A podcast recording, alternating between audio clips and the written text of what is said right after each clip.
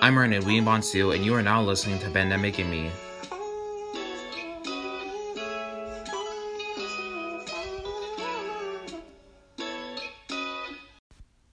Chapter 4 June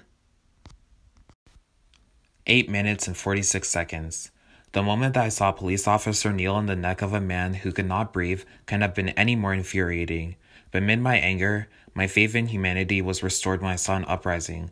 All of a sudden, millions of people are finally realizing how harmful racism is to our society.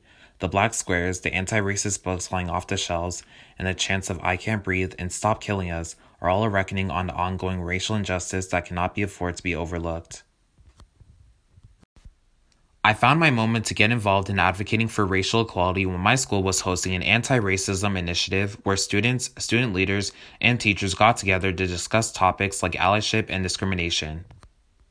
Given the opportunity, I was ecstatic to be involved in leading these conversations and curious to see if this event would lead to any meaningful change. Going into this forum was an unforgettable experience that brought in my perspective on people's experiences with discrimination and enlightened my awareness of structural racism.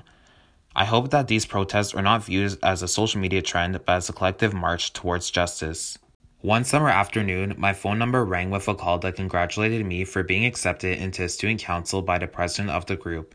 I'm just thankful that they were impressed with my interview. Initially, I wasn't considering applying to student council because I didn't see myself getting accepted, but definitely didn't hurt to apply. Nonetheless, nothing disappointed me more than not being able to see my friends by the end of the school year. Our teachers assured us that the school shutdown wouldn't be lengthy. Sadly, our world is volatile, so there doesn't look like there's an end to it for now. Throughout the pandemic, I kept up with many of my close friends by messaging them and video calling them whenever I had the time, but I didn't feel as connected when we were talking in person.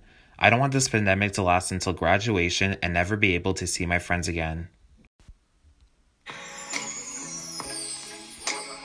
I'm Ernan Bonsu, and you have listened to Pandemic and Me podcast. The song of the month is I Can't Breathe by Her. Thank you for listening.